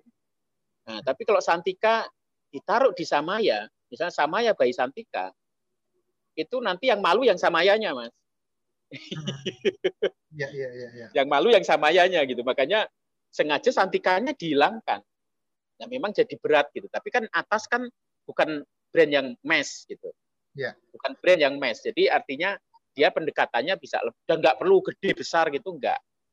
Nah, dia tulang punggungnya ada di di, di Santika gitu. Dan Santika itu udah besar gitu. Nah, itu yang terjadi setelah Santika besar. Kalau Joli kan masih belum besar kan? Betul, nah, betul. makanya kita masih punya flexibility sebenarnya. Masih meletek. Nah, kalau nah, masih bisa ke kanan, ke bawah, ke atas masih bisa. Tapi kalau Santika sudah sudah terlanjur besar, dia nggak bisa seenaknya ke bawah dan nggak bisa seenaknya ke atas gitu. Hmm. Tapi mas, itu, mas. Uh, saya mau belajar dari dari sisi ketika Santika membangun Amaris. Ya. Uh, itu kan katakanlah dari uh, berbicara segmen dari segmen premium ke segmen yang value for money dari sisi bisnis. Ya. Nah, ya. Uh, mungkin kecenderungan katakanlah kalau bicara tentang mudah dan lebih mudah adalah lebih mudah ketika membangun Amaris karena uh, tingkat kepercayaan audiens yang tahu Santika misalnya atau yang ya. belum tahu Santika kan pasti sudah terdongkrak duluan dari value-nya si Santika. Betul. Nah, bagaimana ketika katakanlah Joli saat ini betul kata Mas Yuswo saat ini kami masih bisa masuk ke oke okay, karena belum firm bener apakah yang benar market premium atau yang ya. sekarang yang dijalani. Ya. Ya. Kalau yang sekarang dijalani masih 50-50. Nah, tapi ketika suatu hari eh, kita dalam tanda kutip dipaksa untuk bisa membangun sebuah brand yang lebih eh, premium, uh, challenge-nya di mana, Mas? Uh, untuk bisa memperkuat persepsi uh, konsumen bahwa Joli juga bisa bikin, oh ternyata Joli itu bisa bikin produk yang premium misalnya. Gini, uh, kita mungkin kategorinya agak berbeda ya karena kalau consumer good ya mass ini kan consumer good yang yang berulang kan kayak nasi padang lah ya, ya kan berulang artinya uh, range premiumnya itu enggak yang yang kayak kayak Toyota ke Mercy ya. gitu loh ya kan nah sama hotel juga begitu hotel itu clear banget itu segmentasinya itu clear banget ya jadi antara yang atas tengah bawah itu clear gitu Ya, kalau consumer good sebenarnya kalau ngomong premium gitu ya, misalnya contohnya Magnum gitu ya. Magnum itu kan memposisikan sebagai premium ice cream, oh, ice cream gitu kan. Betul. Tapi secara harga, secara tampilan, sebenarnya kan juga ya mungkin iklannya sih kelihatan anu lah. Iklannya premium, tapi secara produk kan kalau kita ke Indomaret gitu kan sebenarnya juga nggak nggak range beda harganya juga nggak tinggi gitu. Jadi kalau kita kategori kita kategori bubur ini karena ini memang produk yang mes dan itu apalagi rutin akan dikonsumsi rutin bukan pizza ya bukan uh, apa namanya burger maka memang ke atas dan ke bawahnya itu nggak begitu nggak begitu besar mas jadi menurut saya kalau kita di awal mas Anan di awal itu memang masuknya di value ya. Market ini akan besar di value ya. Nah, nanti kalau misalnya ke premium itu ke atasnya juga nggak terlalu terlalu terlalu wah gitu ya, ya. ke bawahnya juga enggak gitu ya. Ke bawahnya juga enggak karena ini kebutuhan semua orang gitu ya. Kebutuhan semua orang. Makanya kalau melihatnya gitu saya sih melihatnya kalau tiga segmen tadi menurut saya rumah sakit dan pabrik itu kecenderungan satu klaster itu mirip-mirip ya, ya mirip-mirip tapi kayaknya aku nggak ngerti karena orang kantoran ini juga macam-macam juga gitu ya orang kantoran itu marah-marah tapi secara umum bipolar itu agak agak bisa di marginnya agak bisa kita mainkan. Ya, okay. tapi yang namanya margin kalau produk mes kayak gini juga nggak terus tinggi tinggi banget mas. Yeah. Ya, bedanya nggak tahu beda seribu atau beda beda dua ribu aja udah udah kerasa kan gitu. Ya kayak gitu. Jadi kalau menurut saya starting katakanlah produk core-nya atau produk generiknya itu adalah value ini ya value nah nanti eh, apa namanya agak ke atasnya tadi ke segmen profesional tadi ya versi bawahnya adalah yang yang eh, pabrik tadi itu tapi secara umum adalah ini segmen yang segmen yang value mas segmen value itu apa sih segmen value itu adalah segmen yang dia itu membandingkan betul antara harga dan benefit mas Ya. Kalau namanya segmen premium itu dia nggak ngelihat nggak ngelihat anu tuh. Dia cuma ngelihat benefitnya. Ya, dia nggak ngelihat harga. Artinya benefit dengan benefit kayak gini harga berapapun dia bayar. Itu itu segmen premium. Sebaliknya kalau segmen yang bawah, segmen price itu aku punya duit sekian, aku mau kasih kok kasih berapapun aku manut gitu. Tapi kalau segmen value itu uh, benefit ya dia lihat benefit tapi dia juga lihat smart banget lihat harga gitu. Nah, benefit itu dua itu tadi Mas. Functional, functional, emosional. Sama emosional. Yeah. Pabrik kecenderungan functional, eh, kantor kecenderungan emosional gitu. Hmm. Ya.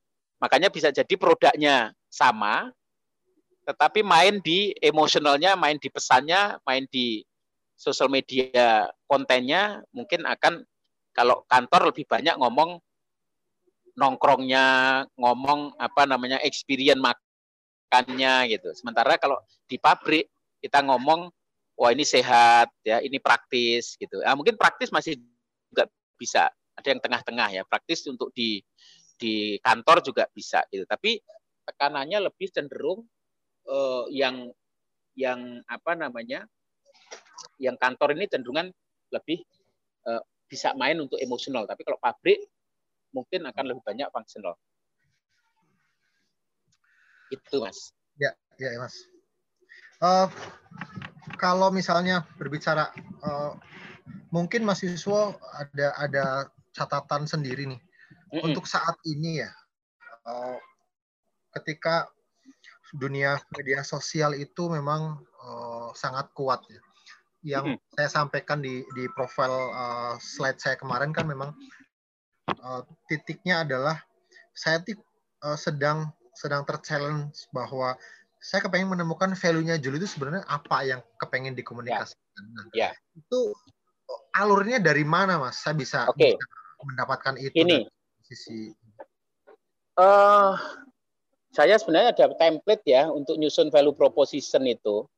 Nanti coba tak, aku dulu kan bikin di komunitas memberi itu bikin training mengenai mengenai training gratis juga, Mas. Aku kan sejak 2013 kan, aku ini kerjaanku di perusahaan-perusahaan besar, Mas.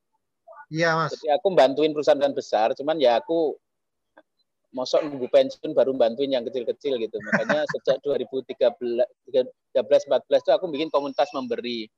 Uh, dulu kita bikin pelatihan apa? Pelatihan sekarang masih sih cuman agak karena pandemi ini agak kendor gitu. Ada delapan modul waktu itu ada marketing ada HR ada accounting segala macam. Nah, salah satu adalah branding itu bagaimana kita nyusun brand. Nanti coba tak kasih anunya ya uh, template-nya tapi prosesnya itu starting tadi. Selalu uh, Mas uh, Anan starting dari segmen tadi. Terus kemudian coba uh, susun profilnya ya profilnya.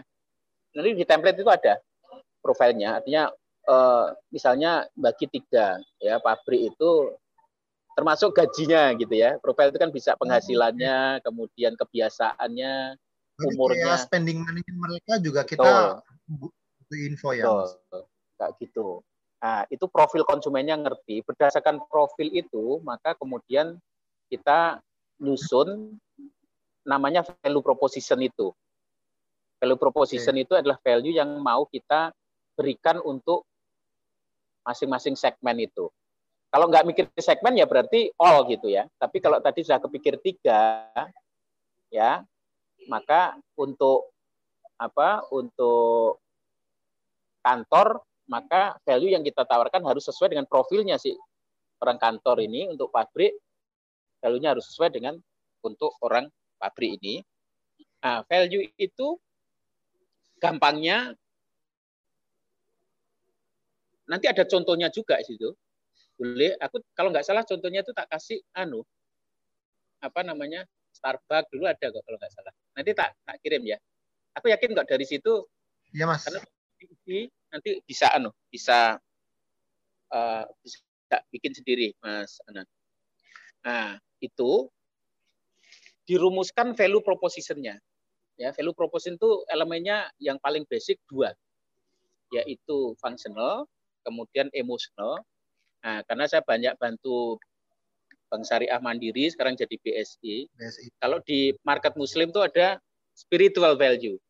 Oh. Jadi ada functional, ada emotional, ada spiritual value. Kalau spiritual value itu kaitan ke patuh nggak sama kehalalan, patuh enggak sama kesariahan gitu-gitu. Karena itu pengaruh itu. Ya, konsumen itu menilai tinggi satu produk itu sesuai syariah Islam itu itu ada value-nya gitu.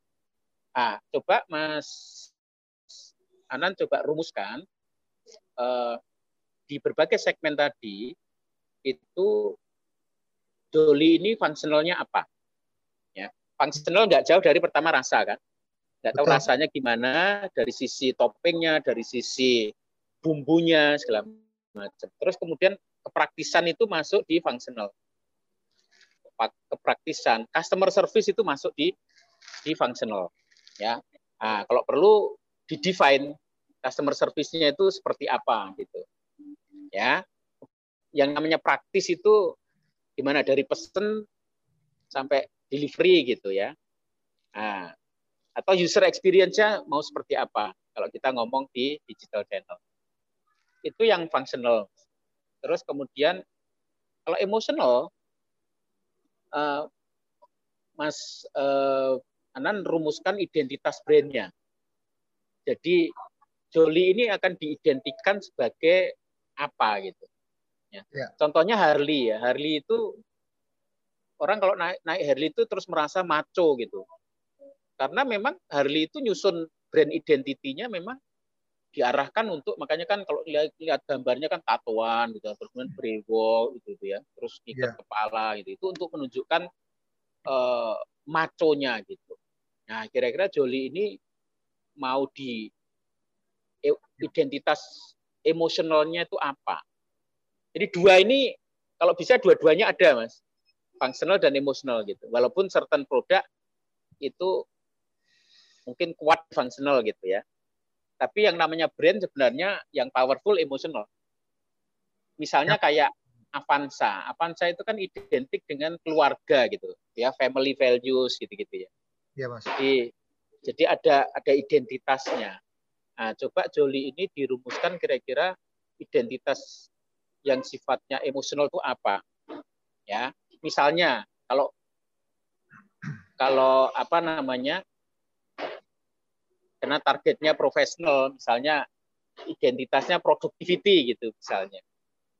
Ya kan? Atau achievement misalnya. Jadi yang yang terkait dengan dunianya dunianya si target market ini gitu. Ya kan? Pabrik kemudian nah, profesional itu kan achievement itu kan satu yang penting gitu ya ini Joli ini bisa dianggap sebagai apa ya enabler untuk mencapai kesuksesan atau mencapai achievement yang luar biasa. Misalnya begitu. Ya. Nah, itu nah. dia Mas kata kuncinya. Saya baru enablernya itu. Artinya oh. Jolly sebenarnya bisa bisa bisa katakanlah memperkenalkan dirinya sebagai ya mungkin kalau bahasa kerennya hero-nya mereka mencapai nah, sukses gitu ya. Mereka betul. Itu, misalnya itu. Kadang-kadang nggak nyambung-nyambung amat tapi logiknya ada nggak apa-apa, Mas. Yeah. Kan nggak terus kemudian wah tiap, tiap pagi makan joli terus kemudian perform kan nggak nggak terus begitu. Tapi kan kita bikin story-nya kan yang bagus gitu dan dan itu menjadi inspirasi mereka untuk untuk mencapai sukses itu kan itu kan oke okay, kan itu yang disebut emosional kalau emosional itu cenderung nggak nggak apa ya nggak terukur nggak nggak spesifik nggak straightforward gitu kalau misalnya enak itu kan langsung kan, enak itu kan pintu makan, oh enak gitu kan. Tapi kalau ini menjadi enabler untuk sukses, untuk mencapai kinerja apa uh, excellent gitu, itu kan anu kan, kayaknya agak-agak apa ya, loose, agak-agak apa namanya inspiratif gitu-gitu. Yeah. Nah itu jadi, yang jadi booster yang, sendiri ya mas ya. Jadi booster sendiri gitu, dan itu jadi cerita gitu. Nah itu yang nanti di dalam sosmed, di dalam apa namanya iklan kita di dalam promosi kita itu selalu kita kita tonjolkan itu termasuk pada waktu bikin aktivasi mas waktu bikin kan misalnya kita pendekatan ke kantor gitu ya kita bikin event apa di situ ya eventnya mesti harus eventnya harus uh, apa namanya menunjukkan tadi itu achievement tadi itu itu misalnya itu Ya, eh, iya. ini jelas ya? Suaraku jelas, Mas? Jelas banget, Mas. Oke. Okay. Enggak, ini kok agak agak feedback tadi. Ya. Nah, gitu, Mas. Jadi jadi coba cari uh, identitas atau uh, atau apa yang bisa menjadi kata kunci untuk itu bisa menginspirasi mereka gitu. Yang ya. itu emosional, Mas. Jangan cuma main di kita itu kepraktisan, kita itu keenaan, kita itu ke topping gitu-gitu. Jadi mulai berpikir ke ke situ dan itu nanti diterjemahkan ke dalam eh, apa namanya aktivasi ya ke dalam eh, pesan di sosial media brand brand story gitu-gitu itu akan itulah yang membuat brand itu bisa lasting itu di situ kalau kita hanya mengandalkan kepada fitur kepada fungsional begitu ada pemain nasional lebih hebat kita langsung dinetralisir gitu. Ya. Kita langsung nggak relevan lagi gitu. Dia dia resource-nya lebih gede dia bisa lebih enak lebih apa lebih apa gitu ya. Itu kalau fungsional bisa di Digeser. gampang di Digeser, disaingi lah. Yeah. tapi kalau kita punya imagery kita punya apa karakter kita punya punya apa namanya identitas yang unik yaitu emosional kebanyakan itu itu kadang-kadang sulit untuk di di apa namanya dipatahkan ya. Nah, menurut saya karena sampean ini udah modern lah, artinya mainnya harus sudah ke sini gitu. Kadang-kadang saya kalau ngasih Allah, advice ke teman-teman yang masih strat apa street smart gitu, ya ya ngomongnya selling, selling, selling gitu kan. Tapi kalau ini kan kita mesti harus scientific gitu loh, harus apa agak lebih sistematis gitu. Oke, oke, oke. Mas Iso, saya Eh, katakanlah kepengen pamer nih dari sisi katakanlah UKM rumahan. Ya. Ini di layar mungkin mudah-mudahan tampak kurang ya. lebih uh, bagaimana saya kami Joli lahir dan mengkreat uh, sisi packagingnya seperti ini. Jadi okay. dalam saat uh, kita sudah mikirin visual apa namanya uh, paper ballnya juga kita gunakan food grade. Kemudian kita kunci dengan uh, kabel tis yang kita pilih warnanya sudah warnanya joli banget. Ya. Uh, orange primary. Kemudian di dalamnya ada kondimen yang orang kantoran itu sudah nggak usah ke mana-mana lagi. Ada apa namanya? Uh, itu tadi apa? Kerupuk ya atau apa? Kerupuk, bumbu. Okay.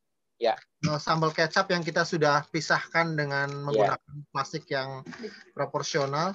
Kemudian ada sendok, ada tisu, yang yeah. kita sudah kasih uh, touch point-nya ada logonya kita. Jadi sementara uh, dari sisi katakanlah fungsional uh, kita sih pede banget untuk masuk yeah. ke ya. kantor dan korporasi dan alhamdulillah yeah. responsifnya luar biasa. Yeah. Mungkin uh, ke depan tinggal mempertajam bagaimana value emosional kita harus hadirkan. Mungkin Betul. itu yang sedang sedang kita tuju okay. untuk untuk melalui. Dan Mas nggak apa-apa Mas mulai mungkin nggak perlu banyak sampel ya. Yeah. Sebenarnya kita ini bisa melakukan produk testing atau packaging testing yeah. ke mereka. Karena kalau kita kan selalu entrepreneur kan gitu, namanya produk kita ini kan yang paling hebat di dunia kan kita nggak ada nomor dua kan kita nomor satu dan yang mengatakan bagus nggak itu kan customer makanya ya. nggak apa-apa mas apa namanya ke certain customer mungkin secara online kan lebih simpel ya misalnya tadi packagingnya tadi di potret gitu kalau kayak gini kurangnya apa cukup secara image cukup cukup mewakili enggak segala macam. Itu pun sekali lagi segmen pabrik sama segmen segmen apa kantor mungkin juga akan mereka akan beda gitu. Itu jadi saya bilang mendalami customer itu harus dilakukan tiap saat kan. Karena dari situlah kita akan improve kan ya, ya uh, apa namanya makanya jangan sungkan-sungkan untuk setiap saat mesti harus kita cek customer kita gitu ya. Nah, makanya tadi sebenarnya kayak packaging ya atau produknya atau fiturnya atau toppingnya segala macam itu sesekali kita tanyakan ke anu ke customer ya. Formatnya bisa FGD ya. Kalau FGD itu beberapa orang ya. Kalau menurut teorinya kan minimal enam orang tapi menurut saya sih enggak anu lah kita ini entrepreneur kan fleksibel kan. Uh, tiga orang oke. Okay. nah, kalau misalnya nggak bisa FGD cukup satu orang namanya in-depth interview ya. Tapi in-depth interviewnya juga bukan anu mas bukan formal mas ya kongko-kongko lah ya nyebutnya ya. kongko-kongko. Karena kalau kongko-kongko itu dia lebih nggak kerasa dia anu ditanya itu. Gali, betul. Atau yang kuanti mas atau kalau kuanti itu paling gampang dengan dengan sosmed jadi kita nggak perlu ngumpulin kan kalau kuanti itu kuantitatif survei itu kan harus banyak mas. Ya. sebenarnya minimal 30 sih. Minimal 30 nah, tapi kan kita melalui follower kita di IG atau atau teman kita di Facebook lah. Misalnya kayak tadi itu gambarnya di foto dari berbagai apa namanya dari berbagai sisi gitu ya. Nah, terus minta anunya minta komennya. Bisa juga dengan monkey survey ya kalau mau agak serius mungkin bisa dipelajari deh bagaimana bikin bikin kuesionernya gitu. Nah, sekarang ini kan cari responden kan sebenarnya lebih gampang ya dengan sosmed kan? Iya mas. Nah itu untuk untuk melihat tadi itu banyak hal yang kita pengen tahu ya. Makanya kalau saya ditanya ini udah cocok atau belum kadang-kadang saya jawabnya agak generik gitu. Karena yang paling tahu memang kan customer kan. Customer. yang yang tahu dia dia itu pas atau enggak dia itu butuh itu atau enggak itu itu customer. Maka makanya uh, apa namanya uh, itu mulai secara sistematis dilakukan, Mas. Itu untuk untuk menjadi validasi kita kita ngembangkan bisnis gitu. Ya, ya kan di masa sekarang ini kan kita ngembangkan bisnis kan nggak bisa pakai feeling terus mas, jadi harus ada ininya kan, ya. ada infonya lah, ada informasinya. Gitu. Virologinya dihilangkan ya mas ya? Ya, walaupun walaupun feeling itu tetap penting mas. Kadang-kadang kita juga nggak mesti harus percaya sepenuhnya riset gitu ya. Tengah-tengah lah kadang-kadang feeling lebih kuat gitu. Tapi kalau kita merasa feelingnya lebih kuat terus itu yang bahaya sebenarnya. Ya. Ya, jadi, jadi nanti jadi dukung ya itu loh. Kayak tuh gitu. Aduh, luar. Nggak, nggak berasa. Sementara gitu? Tengah 12 Mas Yuswo, terima kasih sekali. Yeah. Terima kasih sekali. Uh, yeah. Yang ini saya berkesempatan dapat diskusi langsung. Yeah. Uh, insya Allah beberapa hal bisa kita eksekusi segera yang mana yang memungkinkan untuk bisa dilakukan segera. Yeah. Uh, kapan ke Palembang, monggo Boleh. mampir mas ke ke apa namanya ke rumah karena memang Joli itu memang ada di rumah di teras rumah. Enggak, saya itu dari kemarin sudah kepikiran, Mas, karena baca berita bahwa Bakauni Palembang itu katanya tiga jam, nggak tahu benar nggak tiga jam, karena anunya jadi kan barusan kan? Salah, kan, Mas. Apa? Tolnya kan? Salah itu, Mas. Eh? Salah. Oh ya, yang benar? Benar sekali tiga jam. Makanya Cepet saya kan ke Bali, saya kan ke Bali sudah, anu mas, sudah sudah tiga kali ya, dan itu naik anu loh ya, naik road trip ya. Yes. Artinya sama sama keluarga dan itu ke Bali itu 10 hari, 15 hari gitu. Jadi dari dari Jakarta ke Cirebon, ke Semarang, ke Solo, habis itu Surabaya, Banyuwangi terus nyebrang gitu. Kan sekarang ini kan every day is working day sekaligus juga every day is holiday. Yes. Karena kan anak saya anak saya kan bisa sekolah dari mana aja, saya kerja juga bisa ini kan saya lagi di kafe nih, nggak di rumah ini, nggak di kantor juga nih. Ya, yeah, jadi yeah. bisa dari mana pun kan. Makanya saya itu setelah Bali kepikiran mau ke Sumatera. Nah, begitu baca Bakauni Palembang tiga jam kok jadi waduh kayaknya menarik. Wah, harus Mas. Bener Ya, banget. nanti coba. Nanti kalau anu tak mampir ke Eh, apa namanya? Nan. Eh, tol cuma 280. Ya, ya. Sesingkat itu. Ya, ya. Betul. Ya wes, Mas. Gini, nanti Ya. tak kirim itunya ya, materinya. Ya. Yang mudah-mudahan dengan template itu sih, mudah-mudahan sih nggak dijelasin sudah nangkep. Ya. Tapi menurut saya itu penting, Mas. Mas Anan merumuskan value proposition untuk Joli Ya. untuk berbagai segmen. Nanti ada generalnya, tapi juga kalau mau by segmen dimodifikasi sesuai needs-nya masing-masing segmen boleh. Ya. Kalau Ya. mau simple sih menurut saya kayaknya antara nggak tahu sih antara pabrik rumah sakit itu mungkin agak dianggap satu klaster lah biar nggak terlalu banyak. Nggak terlalu banyak itu kan ya nanti kalau kita udah kayak Indofood baru kita pikir anu dah segmennya ada puluhan gitu ya tapi mungkin starting dari dua atau tiga tapi kayaknya memang kok kantor sama pabrik agak agak beda. Nah, Agak itu beda. juga perlu perlu proporsinya juga dibedain. Ya. Nah, terus tadi saya bilang kalau kita ngomong branding mulailah masuk ke emosional Mas. Jadi nggak nggak nggak nggak melulu uh, functional. Ya. Ya. Mulai masuk ke emosional karena biasanya emosional ini yang menjamin brand itu bisa tahan lama biasanya. Ya, kalau dia sudah punya identitas yang lebih emosional itu itu itu akan tahan lama. Mungkin Yes. itu, Mas. Ya, Mas Yusuf. Pokoknya Makasih ya. terima kasih sekali. Eh, mohon doanya dan mudah-mudahan Mas Yusuf, keluarga, tim sehat semua, sehat selalu. Ye. Eh, saya mengikuti dari media dulu. Eh, Ya. Izin satu satu ngasih tahu juga, Mas.